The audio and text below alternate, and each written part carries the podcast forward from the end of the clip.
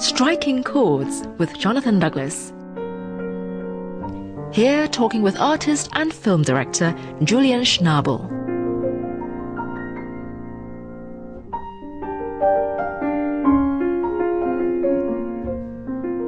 I think that they are selected because even though they have a very different appearance from one picture to the next, there are elements that they have in common. And these elements communicate with each other. And uh, so there's a trajectory to the way certain forms bend, go through other paintings. And um, I think paintings give birth to other paintings. And um, in fact,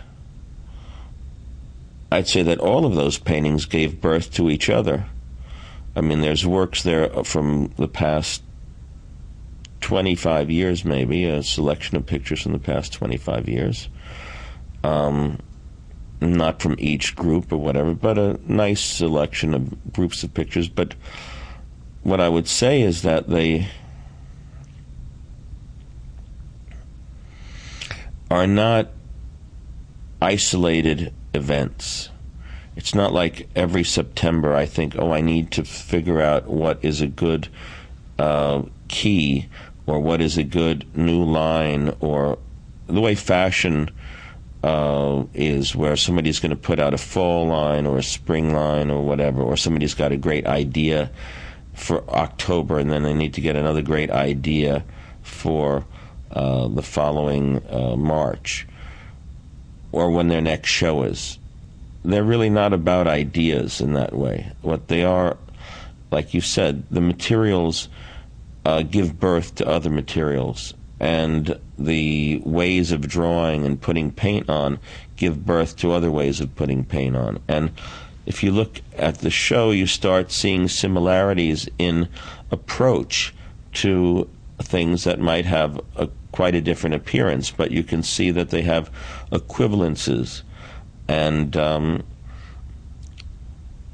and then you realize that whoever's doing this is immersed in a practice, and these are the tools, the alchemic tools, and the metaphoric and um, physical tools that and what you see is what you get. Whatever's in the painting is not trying to be something else. You will not find a little rabbit in the corner you will if there's white paint on the painting, it's white paint. If there's a word on it, the word is um,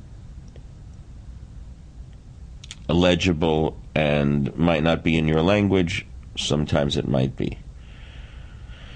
There are different kind of um, surfaces. Uh, there's a, a, an, an acrylic resin that I pour on top of the painting sometimes that make it very shiny. Sometimes I use a frame in some of my paintings, an 18th century frame that I cast in fiberglass, to make pictures that are seven and a half by seven, nine by eight, and make them feel bulkier. And I did that probably because I worked in a big studio and I had other pictures that were five meters by five meters that overpowered these things, so I tried to make a chunkier, fatter painting. Uh, and, you know, I see the films that I make as sculptures. Um, I see the screen as something that has a physical, um, imposing uh, uh, connection to the small viewer that's sitting in the movie theater looking at an image. And so, um, for me, sculptures become drawings and movies become sculptures and and paintings are not movies. I, I mean, can I go back to a phrase you used, um, uh, which is when you, I, or anyone views your works in an exhibition, one has a sense of someone who is immersed uh, in uh, in the work, in their practice.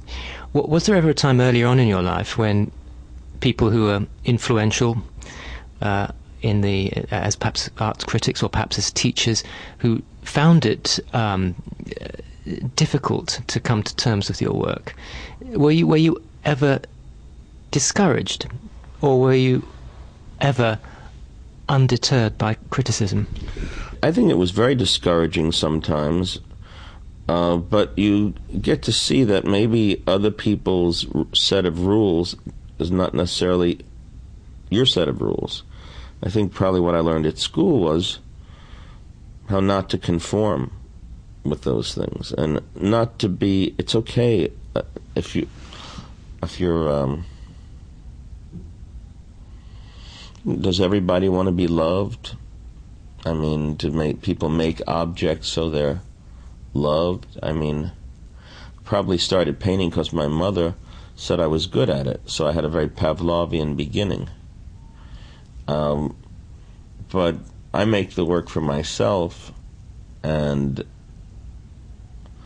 I'm at least smart enough to know I need to do that. Because if I make it for myself, if somebody else happens to like it too, well, that's a bonus. Um, and as far as being deterred, I guess I wasn't. Mm. But I think the only person that can deter an artist is themselves. Mm. And um, and if you're deterred by someone else, either they were right and you stop, either they were right and you should have been deterred, since we're using this funny word, or you keep going and you're not deterred. And uh, I w- wrote in a book years ago um, that most older artists are going to try to stop you uh, or make you conform to the rules that you've set out to destroy anyway. Interesting. So, um, you have to listen to yourself. That would be my message to young artists, old artists, and middle aged artists. L- listen to your own inner voice, and, uh, and if you're lying to yourself, you'll find that out too.